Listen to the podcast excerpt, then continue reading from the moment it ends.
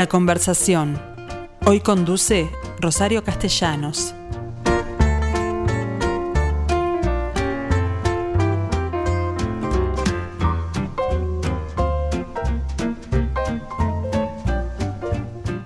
Bueno, ustedes saben que a mí los museos me gustan mucho porque, bueno, trabajé años en ellos, aunque el concepto en sí de lo que, de lo que es gestionar un museo hoy ha cambiado mucho y para bien. En esa materia creo que el Museo de Arte Precolombino e Indígena, el MAPI, es de los que más modernidad trajo más allá de, que sabemos que coordina con el Museo Histórico Nacional con el cual yo trabajé y el Museo de Artes este, Visuales que dirige Enrique Aguerre.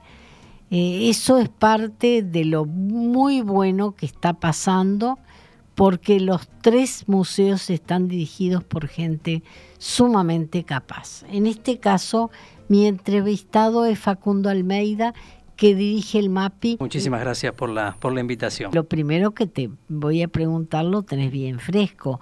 ¿Cuáles son tus proyectos post pandemia? Ahora que el museo abrió finalmente para todo público, ¿no? Sí, sí, ya estamos abiertos para, para todo público. Eh, por lo pronto retomamos una de las actividades más queridas del MAPI, que es el programa educativo, mm. que, que eso, bueno, fue tal vez una de las de las cosas que más, más sufrimos, digamos, durante la, durante la pandemia. Más allá de, los, de las muchas propuestas que hiciste originales. Sí, sí, sí, hicimos muchas cosas durante la pandemia, pero claro, no es lo mismo, este, digamos, esas actividades que estuvieron muy bien, que estar escuchando las voces y los, las este, corridas de los niños por el museo todo el tiempo. niños que hacían talleres, pero me pregunto en qué medida más allá de, bueno, de que hoy se estableció prácticamente el fin de la emergencia, ¿en qué medida la costumbre no, la, costumbre, la costumbre se ve que se recuperó rápidamente porque ah. al día de hoy ya tenemos más de 7.000 inscriptos para este año. Así que no sé si este año volveremos a aquel este récord del 2019 que fueron 36.000 que pasaron durante el año por el MAPI, pero digo ya a esta altura de digo, primeros días de, de abril, tener 7.000 inscriptos es una cifra sumamente significativa y creo que, que marca eso, ¿no? Lo que vos decís, que no se ha perdido la, la, costumbre, de ir al museo. la costumbre para las maestras de llevar a sí, sus Sí, sí, totalmente. Pero mira, empezaron a llamarnos ya en febrero, este, desde las primeras semanas de febrero. Desesperados. Desesperados por... llevar a los niños al MAPI. Este, y aparte, bueno, hemos... Este, renovado las propuestas como, como hacíamos todos los años, renovado el equipo.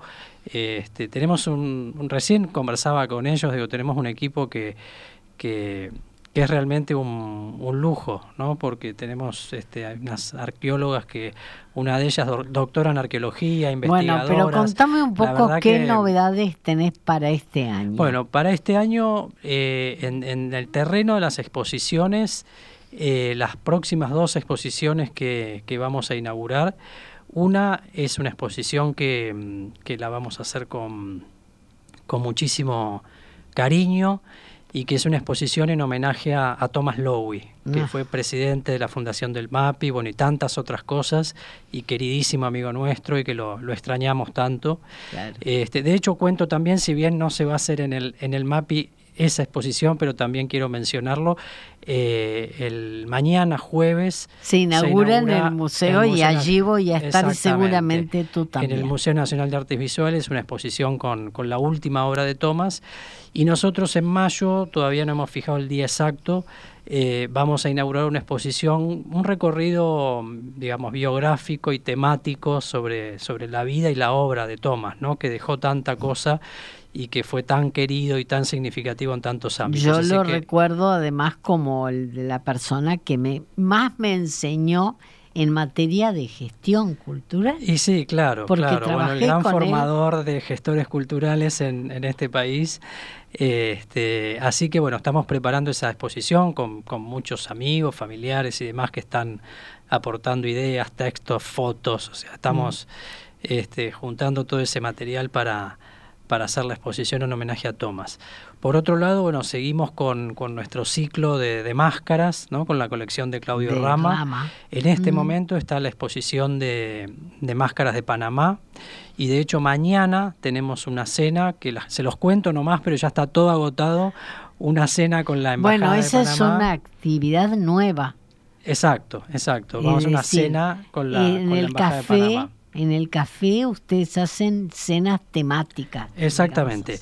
El café no está abierto todavía 100%, va a estar en breve, pero mañana tenemos esta cena con, con la Embajada de Panamá, que ya se, se, llenó, superó todas las expectativas, hubo que agregar una mesa, bueno, este, realmente un, un, éxito total.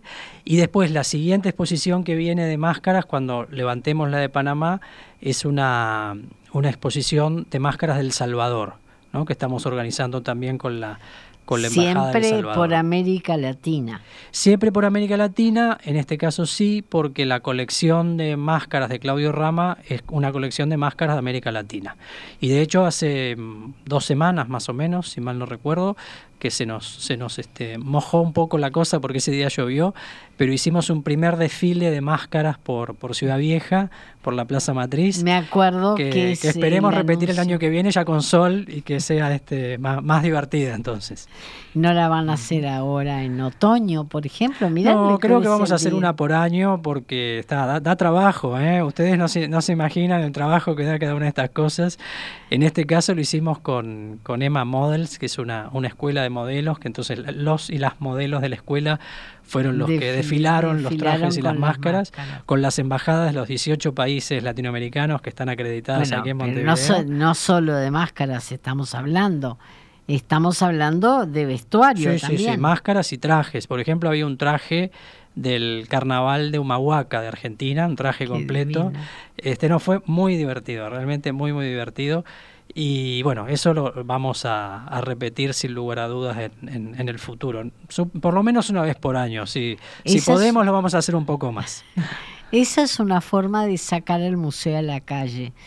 Que tú eh, no es la única que hiciste, porque tengo entendido que además han viajado colecciones del museo del sí, claro, claro, claro. En este preciso momento que nosotros estamos charlando en esta, en esta radio, en este día tan lindo de Montevideo, se está exponiendo en el Museo Nacional de Arte de China la, la exposición Gauchos, que son fotografías de Luis Fabini, que es una exposición que organizamos desde, desde el MAPI, que estuvo el año pasado en la Galería Nacional en Seúl, en Corea, y ahora en este momento está en el Museo Nacional de Arte de China donde nosotros habíamos llevado la exposición Uruguay en guaraní en el año 2018. Entonces ya se estableció un vínculo entre los dos museos, entre el MAPI y el, y el Museo de, China, eh, que seguramente, digo seguramente porque la pandemia ya nos obligó a cancelarla tres veces, este, y ahora bueno, tenemos que, retomar un poco las, las, gestiones, pero seguramente vamos a recibir también nosotros una exposición del, del Museo Nacional de Arte de China, espero que este año. Pero, pero bueno, tenemos un vínculo muy cercano con, con el Museo de China. Yo me refería en repetidas oportunidades a, actividades que se hicieron durante la pandemia, entre ellas convertir las ventanas del café en una exposición. Entonces, me gustaría saber qué enseñanzas dejó bueno, aparte de tenían un museo virtual. Claro, claro. Sí, a ver, la, primera enseñanza que nos dejó la pandemia es que tuvimos que adaptarnos muy rápidamente, ¿no? Digo, la, la pandemia se, se, decretó, ahora se, ahora se levantó la emergencia sanitaria, pero se decretó el, el, 13 de marzo del 2020 y nosotros el 22 de marzo del 2020 estábamos lanzando MAPI Virtual, mm. que fue una cantidad enorme de actividades que hicimos eh, a través de las redes, incluida la más divertida, por lo menos para nosotros, la más divertida fue una, una serie web, ¿no? que era este MAPI Virtual, la serie, donde mm, los personajes éramos nosotros mismos transformados en, en, avatar o en dibujito animado, como ustedes prefieran. Entonces eran unas animaciones de cada uno de los integrantes del equipo Yo del museo me acuerdo con nuestras voces, ¿no? Entonces nosotros grabábamos las voces para la para esa serie. Me acuerdo que de ese tema hablamos la vez pasada que estuviste ahí exacto, en, este exacto. programa. Y después lo que convertidos en avatares todos. Todos, todos. Fue muy, no sé si a la gente le divertía. A nosotros nos divertía mucho hacerlo en todo caso. ¿Y eso no queda? Porque... Sí, sí, está en la web, está en la web. Pueden verlas, están los capítulos de la serie en la web. Porque este, además. Y después vos mencionabas lo del MAPI da a la calle, que es una mm. idea que, que nos planteó, planteó Sonia Fontans, que es integrante del equipo del museo, que fue aprovechar los ventanales de, de MAPI café para hacer exposiciones que se podían ver a través del vidrio. Claro, y a cualquier hora. A cualquier hora, las 24 horas del día. Hicimos distintas exposiciones de máscaras, de trajes, y una que fue exitosísima fue una, una, exposición de kimonos de Japón que hicimos con la mm. Embajada de Japón, que la gente nos pedía que siga, que siga, que siga. Bueno, después finalmente cuando abrió el museo la tuvimos eh, unas semanas más en una sala del museo porque estaba todo el mundo fascinado con, con los kimonos de la Embajada de Japón. Así que la verdad que, digo, seguimos trabajando y te diría que, que hasta a veces más de que con el museo abierto, porque, por ejemplo, MAPI Virtual nos, nos obligaba a generar contenidos todos los días. Entonces nos sentíamos más periodistas que, que, este, que museólogos, te digo, porque era todos los días estar generando algún contenido Eso te iba a preguntar, para, las redes. ¿Qué cosas dejó, quedaron después de la pandemia? Porque supongo que algunas de ellas... Claro, bueno, todos estos contenidos virtuales han, han quedado. Este, y se renuevan. Y se renuevan, sí, sí, sí, los vamos, los vamos renovando.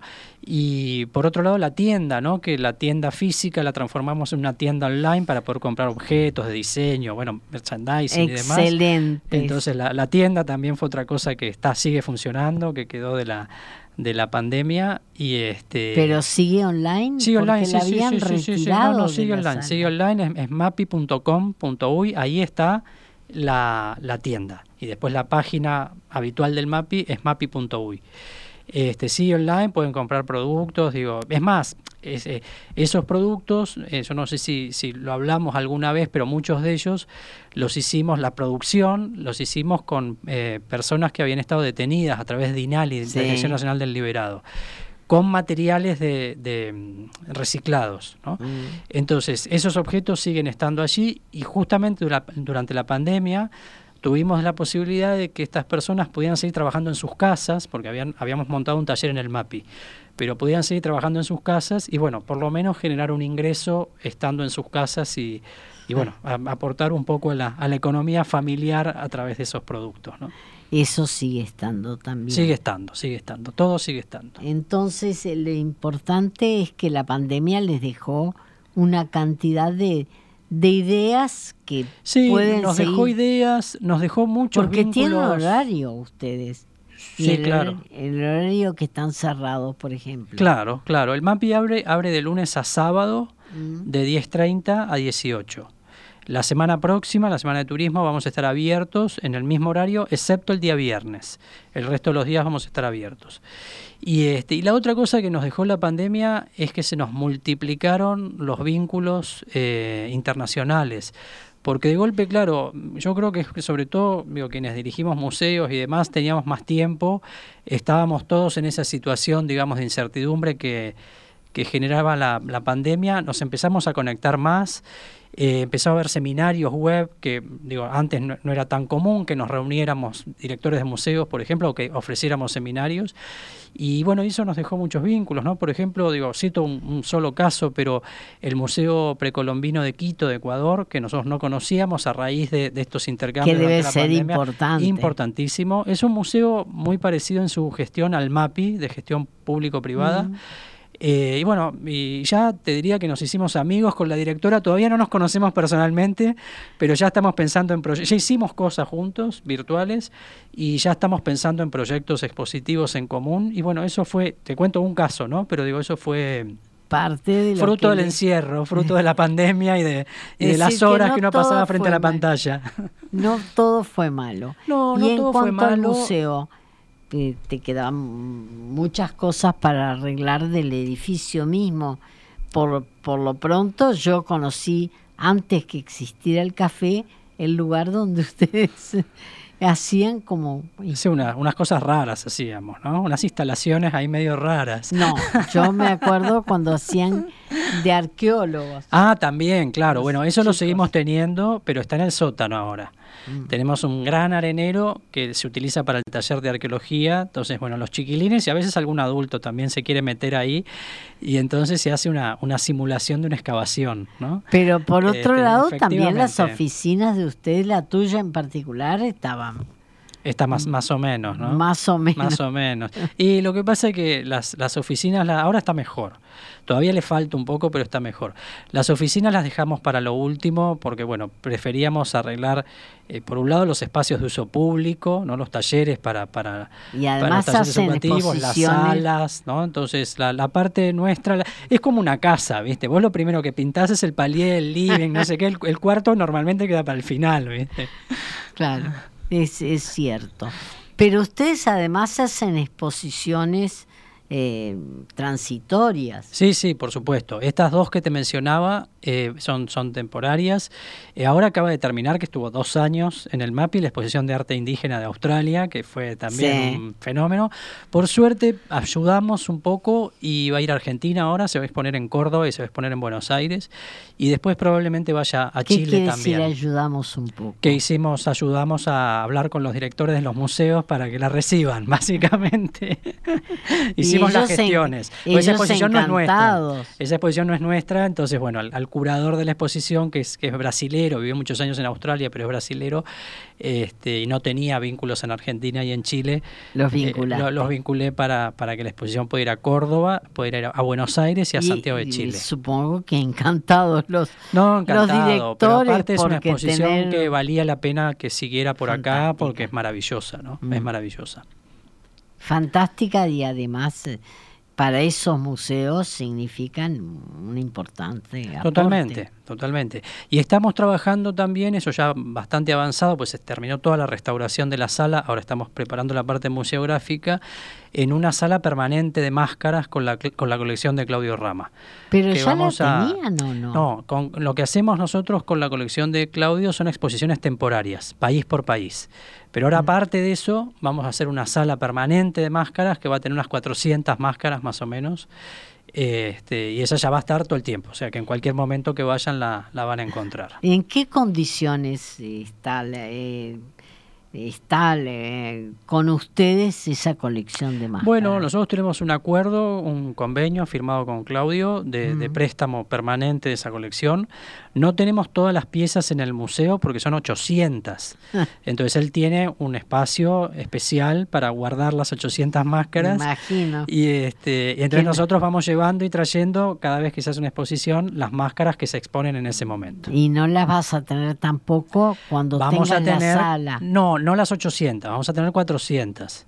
Más las que vas a hacer. Más las temporarias, más las temporarias, exactamente. exactamente. Como ven, hay una cantidad de novedades y un motivo eh, nuevo para visitar el sí, MAPI. Sí, después otro motivo interesante es que renovamos completamente la sala donde tenemos parte de la colección de indígenas de América del Norte, que es la, la colección de, de, Augusto Torres y el Sandrada, mm. eh, que ahí tenemos una pieza excepcional, que es una, una piel de búfalo pintada, que hicimos una investigación con, con, un acuerdo con el Smithsonian de Estados Unidos y ellos, eh, digamos, identificaron el significado de cada uno de esos dibujos que básicamente, para decirlo rápido, es la biografía del indígena que pintó la piel. Es como si fuera su currículum, esa piel. y lo que hicimos ahora, que también está de estreno en el MAPI, es una animación donde en esa animación se explica el significado de cada dibujo. O sea, uno ve el dibujo estático en la pieza y después... La animación donde se Está en una pantalla, hay una pantalla al lado de la pieza, entonces uno ve el dibujo en la, en la, en la piel y después en la pantalla ese dibujo cobra vida y explica qué es lo que está pasando con ese dibujo. ¿no? ¿Y en los instrumentos no tenés ninguna Bueno, novedad? los instrumentos estamos en este momento trabajando en una nueva sala que nos va a llevar unos 3, 4 meses. Porque así era que una sala principal que daba al frente. Exactamente, exactamente, pero estamos renovando completamente esa, esa sala y le vamos a incorporar, que eh, por ahora está en formato de libro, pero va a ser parte de la exposición, una investigación que hizo una arqueomusicóloga argentina, Mónica Gudemos, sobre un conjunto de instrumentos musicales precolombinos, que ahí trabajamos con el Hospital Maciel y con el Círculo Católico y se le hicieron radiografías y tomografías computadas a las piezas y aparecieron unas cosas increíbles, pero increíbles, increíbles. Pero ¿qué podés obtener de una tomografía? Te cuento un detalle, por ejemplo. Resulta que del lado de adentro de una pieza mm. aparece la impronta de un textil que evidentemente el indígena o la indígena que hizo la pieza presionó el, barro todavía sin cocinar con el textil y quedó la marca. Esa marca se ve en la tomografía, está del lado de adentro de la pieza, ¿eh? se ve en la tomografía. Y resulta que con esa imagen de esa impronta de ese textil pudieron determinar con mayor precisión el origen, el lugar y la época de la pieza porque ese textil... La edad. La edad, exactamente, porque ese textil tuvo un recorrido histórico más corto que la pieza misma de, barro. Entonces, con esa imagen de adentro se pudo mucho más, eh, digamos, lograr precisar mucho más la edad de la pieza. Increíble. No, una cosa increíble. Increíble, realmente. Sorpresa y media y cómo lo, lo pueden vivir los visitantes? Bueno, eso vamos a, exponerlo, vamos a mostrar esas imágenes, vamos a explicar, por ejemplo, esto. Hay muchas otras cosas, ¿no? Por ejemplo, eh, Mónica Gudemos, que es esta arqueomusicóloga, grabó el sonido de una pieza que la pieza representa, en su figura, digamos, representa un águila arpía, ¿no? Que es un águila muy grande, tiene como un metro de alto, que, que actualmente, bueno, sigue habiendo águilas arpías en la región de Ecuador, Colombia y demás. Se fue a Ecuador y grabó el sonido de un águila arpía en la naturaleza. Y después con un software de, análisis de sonido comparó los dos sonidos, el sonido de la pieza y el sonido del águila arpía, digamos, eh, eh, del animal. Y encontró que ambos sonidos están exactamente en la misma frecuencia a una octava de distancia, ¿no? O sea, como si fuera en el piano, que uno toca un do y el otro do en la otra octava. Bueno, con lo cual eso quiere decir que el, la persona que hizo esa pieza, el indígena que hizo esa pieza, no solamente perfectamente. Claro, yo te diría que no solamente tenía una capacidad manual extraordinaria para poder hacer que una pieza replique el sonido de un animal, sino que probablemente tenía oído absoluto, ¿no? O sea, que era capaz de escuchar un sonido y, reflejarlo, reflejarlo en, el instrumento, ¿no? Una cosa increíble realmente. Facundo Almeida, una vez más un interesantísimo recorrido por un museo que siempre nos plantea novedades, más allá de que me debes la puerta para que el café funcione en horarios que... Ya está, ya está abierta la puerta y habilitada. ¿Cómo? Ah, ya cumplí con eso. ya cumplí. el café ya tiene la puerta, este, digamos... Eh, individual que da hacia 25 de mayo y también tenemos ya un elevador de sillas de rueda para las personas que tienen dificultades para, para movilizarse. Pueden entrar por ese elevador al café y al museo. Así que ya cumplí con tu pedido, mi querida Rosario.